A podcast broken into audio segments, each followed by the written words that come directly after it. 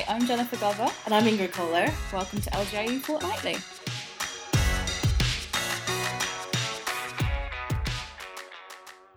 We've got an exciting show for you this week. Trash talking, I think you've nominally named it. I'm good at trash talking. We're going to be talking all about the government's new waste strategy, as well as our regular roundup of daily news items. But first, we've got a little bit of an update on things that we've been doing. You've been in Lewisham doing some really interesting stuff. Yeah, I was in Lewisham yesterday helping them out with their democracy review. Uh, it's a thing that was promoted by Lewisham's new mayor, Damien Egan, who came in at May. And it's basically a look at how the council and the community work together to promote local democracy. And it was such a cool thing. Um, I, you know, look, we're having problems right now with democracy. really? it sometimes seems a little dysfunctional. And, you know, it's not just here, it's, you know, kind of around the world with the rise of populism. And we've talked about this before in terms of trust. But, you know, my theory is that we can't have state level and international level democracy unless we've got healthy and functioning local democracy where people are able to influence those things that really matter to them in the place where they live. So, my hat's off definitely to Lewisham for taking a look at this. And so, basically, we did a workshop where we were kind of um, uh, using service design approaches to look at all the research that they had done and their experience um, to come up with some some ways ahead and some both some things that could be done relatively quickly and things that well, you know, need to a long time to work on because democracy is about relationships and relationship work is never done. Great. Well, I look forward to hearing more from that when they write it up and implement some of these things.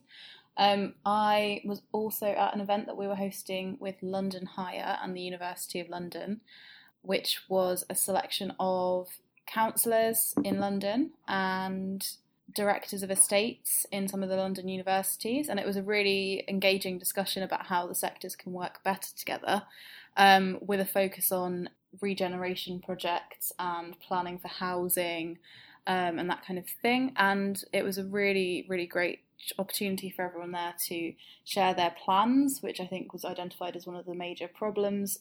Um, not just between local government and higher education, but also across, you know, health trusts and things like that managing public sector assets for the benefit of the public sector rather than ending up in competition mm-hmm. when you know one asset goes up for sale it going somewhere else yeah, whereas yeah. it could have been you know used by another organization nearby so there's a lot of discussion about how how that can be facilitated um, and i think one of the key one of the unique features about London is that its student population is so huge on a kind of global level, but similarly, its housing pressures are huge on a UK level. Um, and and local authorities are really struggling with that collaboration from the point of view that yes, it can be in their political priorities to work with universities on their student accommodation and things like that, but they've equally got these statutory duties to build more private housing mm-hmm. or you know housing for residents of their area.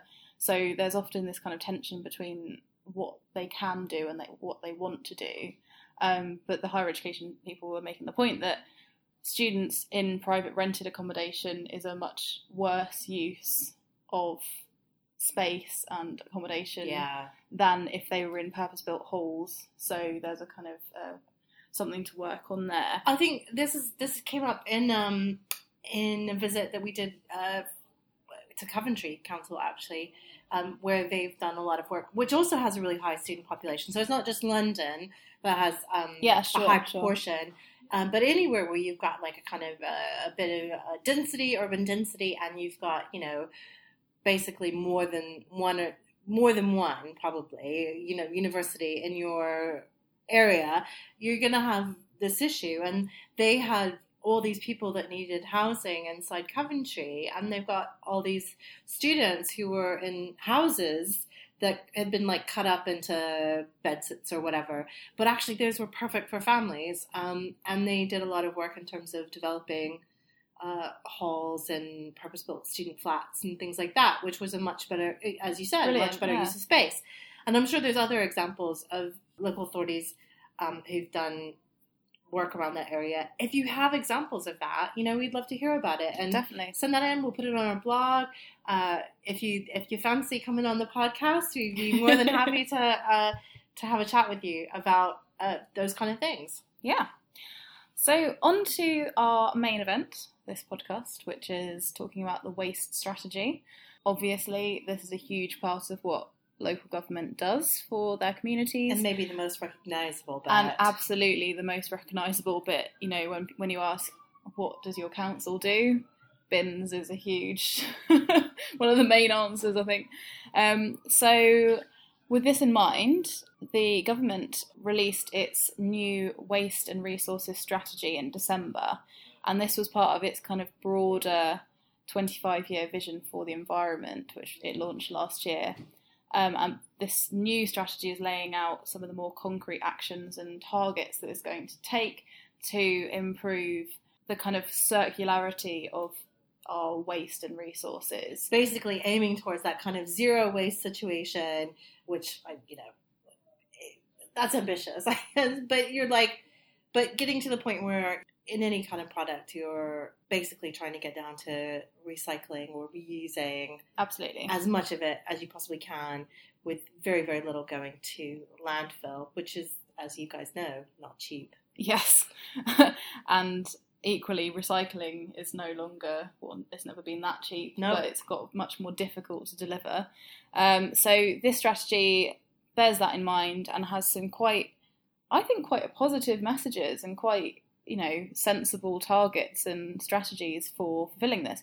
But obviously, this has a huge impact upon how local authorities will be delivering their services going forward. Hopefully, positive impacts Mhm. actually, and a lot of this will be overall reducing the quantity of waste that they'll need to deal with because hopefully this kind of throughout the packaging design of the product um, consumer behaviour it all contributes to reducing overall waste um, but we spoke to dr peter maddox who is the director of wrap which is the waste and resources action programme which is a government funded body which deals with all this kind of stuff and it's been doing some really great work on this and had quite a big part to play in this new strategy.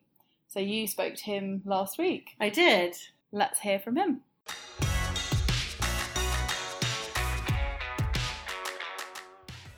Hi, it's Ingrid here, and I'm talking to Peter Maddox. He's the director of the Waste and Resources Action Program, otherwise known as WRAP. Hi, Peter. Hi there. Hi, can you tell me a little bit about what WRAP is and, and what you do? Yeah, sure. WRAP's a, uh, a not-for-profit organisation. and We've uh, been working for many years uh, with governments trying to help them to design their resources and waste strategies. We work with local authorities, with businesses, and also with people to help them recycle more efficiently, use their resources more sustainably, and generally make the uh, the use of resources in the economy more efficient. That's really cool. I think I need you to come to my house and um, teach my son how to rinse out the milk carton before it goes in the recycle. Um, just before Christmas, um, Mhm. government's come out with a new thing, uh, the resources and waste strategy. Yeah. And I've seen, I've, I've been reading around a little bit about this and it, and it sounds quite intriguing, like so an emphasis Mhm. on value and carbon impact rather than just weight. Um, and I've seen people describing it as really bold and ambitious. Is it? Mm. Yes, I think it really is a step change. Uh, I think that this is a real opportunity for the uh, the country to really change how we manage resources and waste going forward. It's all about recognising that actually waste is a valuable resource that we can put back into the economy, that we can create jobs for local people, we can create infrastructure in the UK, and we can reduce our reliance on those valuable resources that are being uh, used, uh, which are getting rarer and rarer across the world. So, what's really different about this approach? Um, how how is it different from what we've done before, uh, in, encouraging people to recycle and and Yeah. reuse and stuff like that? Yeah, it's, it's a great question. I, I think fundamentally the, what's really unique is that the government has really got back to the principle of the polluter pays. And I think what we, we see this is the recognition that, you know, businesses and manufacturers who place packaging on the market, and there's a lot of packaging placed on the market in the UK, it's a real concern for citizens and local authorities. What the strategy is saying that you will pay the full net cost of recycling, disposing that very packaging waste. And that's really quite transformative for local authorities. So what it's saying is that they're recognizing that local authorities have really got some very significant costs in providing those services to, for their residents. And what it's saying is that there's going to, there's going to be more money in the future to actually support local authorities in providing those services. Does this tackle some of the issues around um, some of the packaging that we get that just doesn't seem to be recyclable or is quite confusing or um, it, does that does it help by either encouraging companies to produce different kinds of packaging or by just helping out the council by making it more cost effective to get rid of it in other ways? Yeah. Well, I, I think I think where the strategy is going is that is saying to to businesses who are putting packaging on the market, if you put recyclable packaging on the market, you know, then things like uh, glass, paper card, or you know certain polymer uh, plastic materials, then that's okay, uh, and you and it won't be penalised too much. But if you put packaging on the market which really fundamentally is not currently recyclable, then you're going to be disincentivised. Uh, and I think that's going to be really encouraging for local authorities in the years ahead, so that more and more the packaging on the market is going to be recycled. It's going to make it less confusing for, for residents, and it's going to make it easier for local authorities to provide those services. Um, that sounds like really good news. Um, the, on the downside of this, the, some of the things that I've been reading are that people are really concerned that it's not like they like the ambition, but they think it may not be coming soon enough and that the problem is much more urgent than the strategy recognizes. What do you think about that? I think that, quite frankly, the Resolve strategy is, is, is, basically committing to, to this ambition, but we just need to have some really honest conversations about how we actually implement the strategy. Uh, and so it's really, really important that local authorities um, really get engaged in those consultations and help really design the how we implement the strategy. Certainly in that, we've been making it clear to governments that some of these, this, uh, this implementation is going to take several years to come through. And, and what I'm encouraged about is that, you know, the government have made it clear that um, they're providing transition support for local authorities if they have to make a change some of their services, uh, as has been has been mentioned. So I'm, I'm encouraged that the government does recognise that it's going to be a kind of fairly uncertain few years, uh, and um, it's going to take a while for some of this stuff to actually uh, be kind of set in stone. So does that mean cash for councils? Are councils going to get money to help make this transition? Yeah, sure, absolutely. So, I mean, you know, the government made it very clear um, that they will ensure that local authorities are resourced not only to meet the, the net costs arising from the policy, but also uh, that they will be going to get um, support on upfront uh, transition costs um, to um, to allow for all the changes that may be required following the policy, following the strategy. So this sounds like there could be a real opportunity for councils to kind of realign the way that they deal with waste and encourage recycling and and capture the value of the waste that is uh, produced in their areas. Uh, what's the best way that councils could take advantage of this?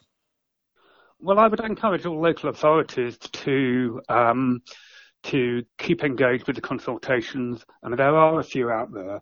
I would focus them to ask them to focus on the consistency in local authority recycling, which is really about the minimum number of materials that local authorities should recycle. I would ask them to look very carefully at the extended producer responsibility consultation, which is all about the packaging and about businesses paying the full net costs. Uh, and I'd also get them to look at quite carefully at the uh, food waste collections consultations. If the three they need to focus on, that they would be the three. Um, I would also say, by the way, WRAP's going to be really kind of engaging with your sector, with the local authority sector in the next few weeks. and uh, we'll be doing some webinars and so on. So, so stay tuned for that. There'll be lots of help and support. Oh, that's that sounds really good. Um, Mm. so what what else can councils do to kind of align themselves to this vision? Like, what are some easy steps that, uh, well, maybe not easy, but steps councils could take to to get in line with this vision and recycle more valuable stuff or more uh, or better? Mm.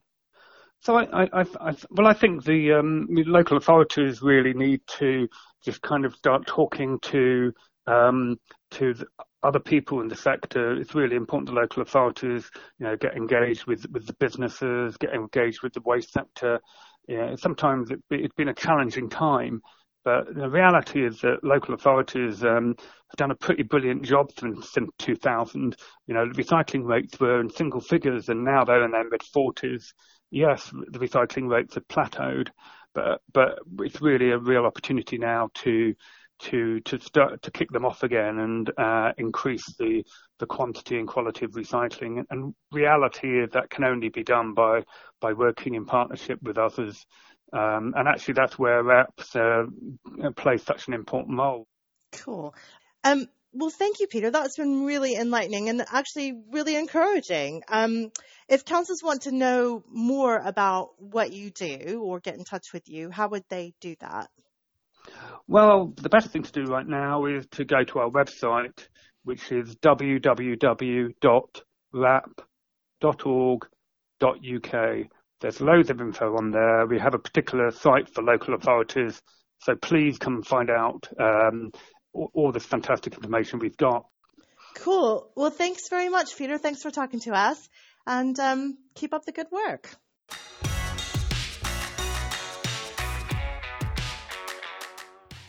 So I think that's a really positive message for local authorities. And as he says, definitely do get involved in the consultations that are going to be happening around this. Yeah, I love the fact that he like picks out the ones that you want to prioritize, um, because sometimes there's a raft of consultation, and you're like, oh gosh, I don't want to read this. Yeah. but but he's like, you know, these are the ones you need to really be focusing on. But I, I mean, uh, what I really love about this is actually there's a much more distributed responsibility across the whole cons- consumption cycle of like you know so yeah. it's not just it's not just councils that have the responsibility not just consumers but also producers as well and so we can all do better Yeah, yeah, yeah, for sure. And I kind of mentioned earlier that there's the issue of recycled waste being harder to to process. Um, we have a briefing on that from last year, which is about how China uh, put a ban on imported waste, which was where we sent most of our recycling to they be don't want our trash Um, and yeah, fair enough. I think that they're well within their rights not Although, to want all of our rubbish. we seem to take a lot of their junk though if we choose to take it. Um, so that's had a quite a large knock-on impact on the ability to meet those kind of you know stricter recycling targets. And have, as we've seen, recycling rates have plateaued, although they're much better than they were in the nineties. Mm. They have stalled because of kind of increasing that extra few percentage points is quite difficult. Uh, when you don't have the infrastructure in place and when you don't have these kind of um, uniform recycling Rules, yeah. rules across the country. So I think this strategy is aiming to make that more consistent, which is absolutely welcome. And I think local authorities will need to feed into that conversation about what they think those rules should be. Yeah, And particularly with the, the food waste collection. I know, yeah. That's going to be a huge shift for Not areas which don't already have it. Yeah, me neither. um so funny story about recycling Go my on. mom doesn't believe in it right Right. so she's like So like fairies. she, she thinks like she's like, oh, it all just goes to landfill anyway. And I'm like, I, you know, I don't think that's actually true. Um, I mean, there are instances where Yeah. it does. That is true, but it's not true overall. And she has the hardest time with recycling, and my partner is a bit of a well, you know, he likes recycling. He's Yeah. very environmentally conscious. You know, he's a scientist, and this is the first like Christmas extended period of time that they've been in the same space. And my mom was putting like, you know, like old soup in our recycling bin, and recycling in our rubbish. As if Christmas isn't a tense enough time for families. and so um, there was a lot yeah there was a lot of tension between my mom and my partner over the recycling Oh my issue gosh. uh, and he's he's so good he's so gentle in the way that he's like oh um, polly this is our recycling bin and he said it every day she was there Following her around, kind of re-putting things in the bin. yeah Amazing. When I was younger, I went through a real kind of eco nut phase. And I made my family replace basically all household items with what I deemed to be more sustainable alternatives. And it cost my parents a fortune, but they very sweetly went along with it. Like me throwing out all their razors and oh no replacing all their laundry liquid with like kind of eco alternatives which apparently don't didn't work at the time and yeah um so in terms of new ideas for waste disposal europe is an interesting place to look as shown by one of our recent briefings which is looking at underground waste disposal I love it. It's so much more fun than it sounds. yeah. So you, when you first thought about this, you thought, you know, it's just underground incineration, like kind of throwing Or it just all, like burying burying it, trash yeah. deeper. Yeah, I mean that would be one solution, but it's actually uh, quite a clever system of kind of waste chutes which go to different recycling bins underground. like vacuum and fan driven. Yeah, and so you you just put your recycling and your waste into these different chutes, and when the bin is full, the council can come and be notified and come and pick it up.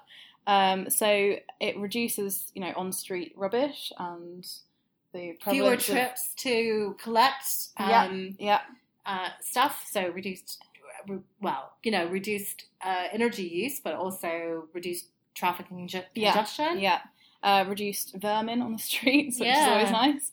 Um, and in general, it's it, in the places that it's been tried, which I think is the Netherlands and a few other places. Um, it's seen very good results in terms of recycling rates and people kind of using it quite well. And it's actually been adopted in a few local authorities in this country. Yeah, smaller schemes, but still pretty cool. And I, I just love the idea of like just walking with my rubbish and recycling to like some chutes and then just being sucked away from me. yes. Well, it's it is quite difficult, especially in inner city areas. Recycling in blocks can be very tricky um, because you have to maintain several different bins.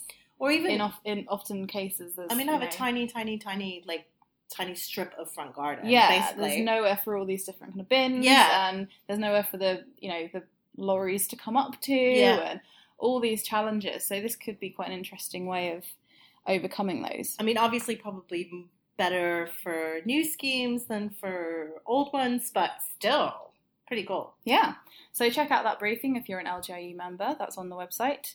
Um, that I think was published at the end of last year or the beginning of this year, quite recently anyway. Um, as we mentioned, definitely get involved in those consultations with DEFRA. Um, a lot of these things will have big impact, particularly the fly tipping legislation they're proposing to clamp down on illegal waste operations, which I know are, is a massive challenge for councils. So that will hopefully be a really positive step, but just make sure that you're involved in that conversation. Um, and yeah, we're we're really positive about this. I think Yeah, it sounds like a really great kind of step in the right direction. And just um, as if you've listened to the podcast last week, Jonathan and I were, or last time, Jonathan and I were bemoaning the fact that you know the government seems completely out to lunch and right now, but you know there are still a few things going on Yeah. that they're doing, and some of them are okay. of quietly making quite a big impact if they all come come off. So that's good.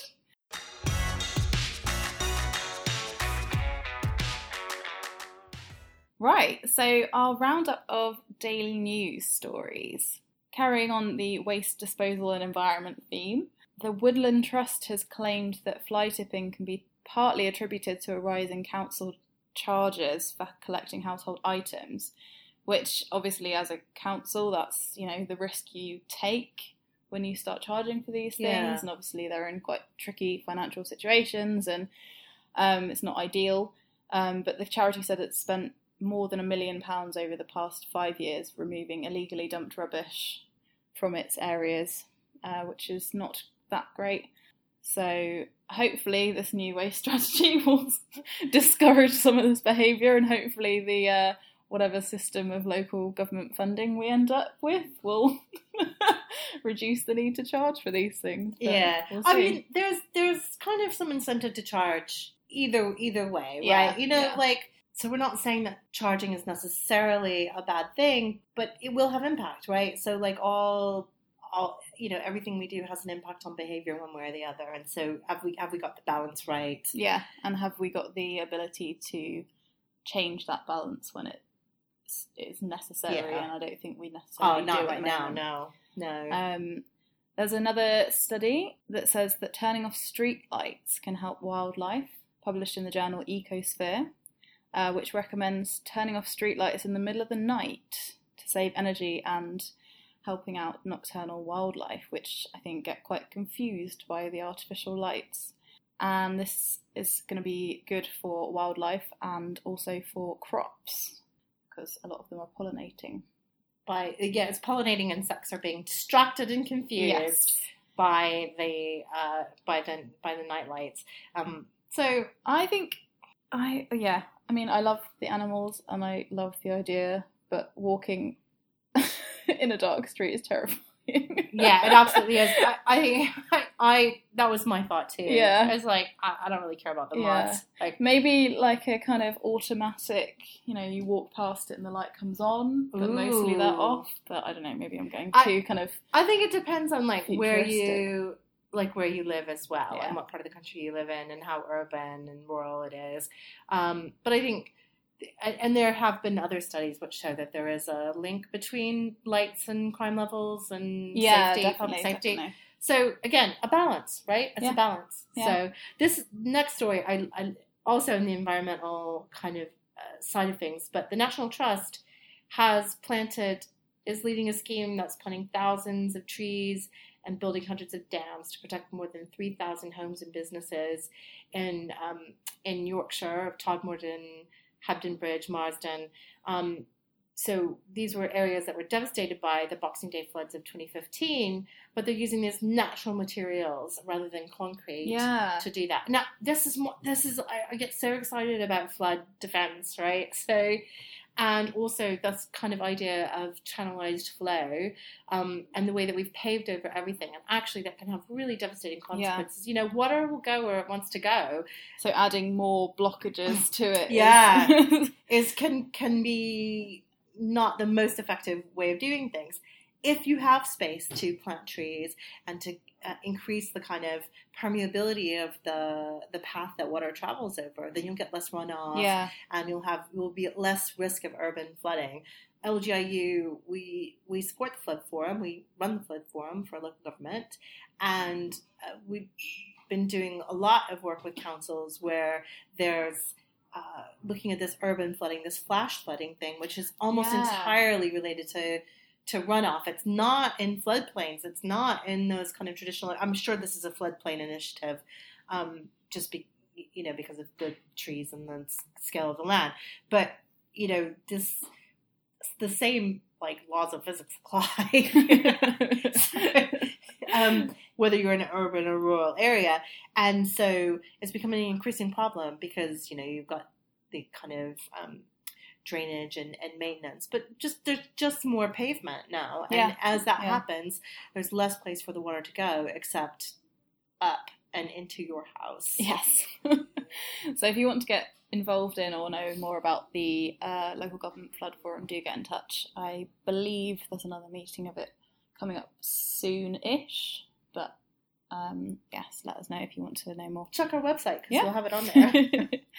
um, so moving away from the environment stories, and we we promised at the start of this year that we weren't going to be as negative. So I'm going to touch on Who this very briefly. that?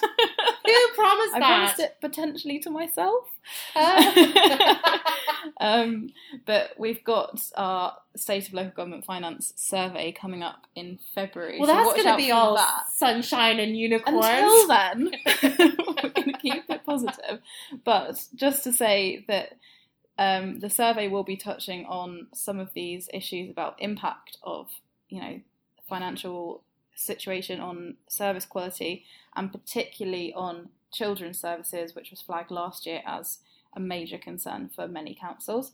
Um, and so this piece in the Daily News says that the majority of councils overspe- are overspending on special needs, um, which was has been mentioned by a lot of people as the area which is really, really causing concern. Not just special needs, but children's services. Exactly. And several councils are fighting legal challenges on this particular issue, uh, including Bristol, Surrey, and Hackney. So that's one to watch as a kind of creeping issue. Um, and meanwhile, it's affecting quite a lot of uh, children and families with special needs. Um, so yeah, there's all kinds of. coming up soon. Uh, I think there's a lot of, I guess, hidden from the public rather than hidden from councils themselves, financial risk in children's services, both in terms of direct provision and provision from other providers. Um, and it's also an area where, like, you can't afford to take the risk, so you will you will pay and you will shore Yeah. up uh, providers who are starting to fail, and there's no one on. You know, it's really hard to tell a parent that we don't have, you know, like we don't have the money for this yeah, for your kid. I mean, you, you might have to say it, but like many parents are just not going to take it's tough all over as an answer. Yeah, exactly. You're well within your rights to say my child needs more, and that's what people are doing. So, yeah, we'll have more on that in the finance survey. So, check that out. Kind of early to mid February, we'll have the results from that out. It should be. Yeah, as I said, sunshine and unicorns. so, earlier in the week, there was um, a story from the Yorkshire Post which was lamenting the fact that the transport strategy nationally is neglecting the north. But yesterday, there was the announcement that the Transport for the North plans to spend £70 billion over 30 years on an upgrade of transport infrastructure, uh, including high speed rail services from London to Liverpool, um, which was, is going to be known as the Northern Powerhouse Rail Chugga chugga chugga. and the creation of a new station in Bradford to accommodate a new Leeds to Manchester line. And there are quite big estimates of the boost to the region's economy of almost 100 billion pounds by 2020 and creating lots and lots of jobs. Now, I my geography is not like top notch. Don't worry, I have a geography degree. Okay, cool. I feel safe. Um, but London really isn't in the north of England. Like I know it goes to Liverpool, right? Are you being cynical and I'm saying just- this actually benefits London? I mean, yeah, maybe a little bit. I mean, um, the the Leeds to Manchester line, that's cool, right? Yeah. But I I'm just anticipating what other people might say. I I live in London. I'm like all for it. Uh, honestly, thinking, oh great, I can get to Liverpool, more even quickly. faster, yeah, or even, or get back home even faster. um, but it's not. Yeah, Yeah. yeah. But nice try. Yeah. But you're not fooling Ingrid. but yeah, so there might be more in their plans. I don't know. Um, but have a look at that if you were feeling left out as a Northern Council of transport for. Mm. No, but I mean, it's not. It's not bad news, Yeah. right? So. Uh, in health news, uh, one council, in fact, our friends at Lewisham, have banned advertising for snacks and junk food on all their billboards across the borough uh, in a bid to improve the lifestyle of locals, uh, which is backed by 10 grand from the Department for Health.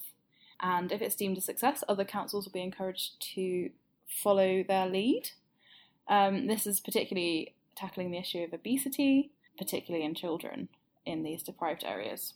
Yeah. So there's a nice statement from uh, Deputy Mayor Chris Best, who um, I met yesterday. But Yeah. um, it's you know saying it's unacceptable that children from the most deprived areas are more than twice as likely to be obese than children in the least deprived areas. yeah.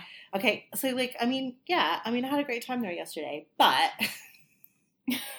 here's the thing, and I didn't notice the billboards or anything like that, um, one way or the other. But I was in not one of the pleasure parts of Lewisham. And, and I'm not actually picking on Lewisham because this is true in many, many, many, many places.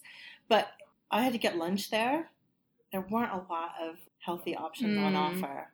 Um, I mean, it, it just that's just kind of the case. And so, like, billboard or no billboard, you're kind of like what's options, available. Yeah, you- dictate what- your choices. Exactly. And so, and humans being human, you know, you have to actively choose and find something a bit healthier. Yeah, and then, you're less likely to do it because it's more effort, isn't it? yeah, it's a little bit more effort. Now, I happen to be on a little bit of a health kick. Now, I didn't make 100% healthy choices yesterday, but I did okay. so it's not impossible to do it, but, um, you know, it's just something, it's something to be aware of. It's not just about advertising, but The whole, The the, whole whole thing. place, the Yeah. whole place. Um, but yeah, I don't think we need to be like bombarding school children with sugar ads. That's my personal view. That's probably fair. so I, I, I, you know, I'm not against this. yeah, so we'll see. We'll see how that works out in Lewisham. We might be seeing similar policies rolled out across other areas which have similar problems. Um, in other news, the leader of Wolverhampton City Council, Roger Lawrence, said he plans to step down after 15 years in the role. He was one of our Councillor Award winners last year. Yeah, he was. Yeah, And so- he like had a whole big fan section as yeah, well. Yeah, he did. it was kind of amazing. Yeah, so he's been he's been doing a lot of the stuff around the West Midlands Combined Authority, and he's done a lot of regeneration stuff in Wolverhampton. So he's done a good job, I think, in that. Yeah, I think um, you know, we wish him the best of luck in his less fraught yeah, life. probably a bit more relaxing life. um, it's tough being a council Yeah. leader. We should. I mean, part of the reason we have those awards is to recognize um, the hard work that people do and the huge portion of their life that they commit to the Absolutely, He has community. 15 years as leader. That's no small feat, is yeah, it? and he'll be he'll be doing he'll have been attending to that for most of his day, the vast majority of his twenty four hours of every single day in that fifteen years. So he needs a well-deserved break. uh, and our final section is and finally, uh, where we do a little bit more of a light-hearted look at local government news from the weeks. So I was completely baffled by this, but apparently a city in China is planning to fund a firework display in York so that they can broadcast it on their state television. And it took a little bit of digging because, on the surface of it, I just could not understand why they would want to fund that. But apparently, Chinese visitors make up the second highest visitor numbers to York after Americans. Oh, So there's a link there, and they're both also in the UN Cultural Cities. I mean, group. York's an amazing. City. Oh yeah, absolutely. Yeah. No, not denying that. But I just it's like I didn't really understand why they wouldn't use the money to put on a firework display in their own city, so they could see it in person rather than seeing it on the telly. But I don't know. You know, who Well, knows? I mean, maybe. Yeah, I don't. I don't know either. But it'll be absolutely fantastic if it happens. It That'd be- look beautiful. It'd be great. I mean, I'm sure it does. They must already have some fireworks display. It would be quite interesting. Yeah. But it's. Um, I wonder what the draw is for Chinese I guess it's to- like to a kind of traditional looking. It's a very traditionally English looking town, isn't Yeah, it? but sometimes there's like the architecture, like a bit of art or Yeah. television or movies that really Yeah. draw people to to it. Um, I'm not sure. I don't know, but maybe there was some kind of like special Chinese television show that featured York. Yeah. Well, if you know the answer to that, or if you're in York and you have some more insight, then do tweet us at LGIU. Another interesting story Oh, is so littering fines are obviously quite a, a widely used tool, and some councils have decided to outsource these. And a worker hired by one of these contractors said he was told to hide in bushes to catch residents dropping cigarettes so he could issue them fines, which has kind of rightly been accused of using aggressive tactics, I think, these contractors. That sounds fairly aggressive. Like I'd be quite shocked if someone jumped out of the bushes when I was walking down the street. so I I'm not thinking now that I got caught with something like this one time, not too far from here. and this was well dodgy. Um, so I won't name the council, but you can probably figure it out.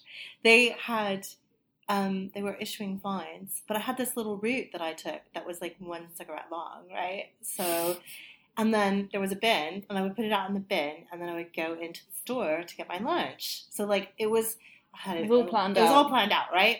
But one day the bin wasn't there, and I mean, I did drop the cigarette on the ground Yeah. and put it out, and then they busted me with a fine, and I'm like, why is the bin not here? Interesting. I'm sure they'd taken the bin away just to get people. That's crazy. Oh, Aggressive tactics all round. yeah.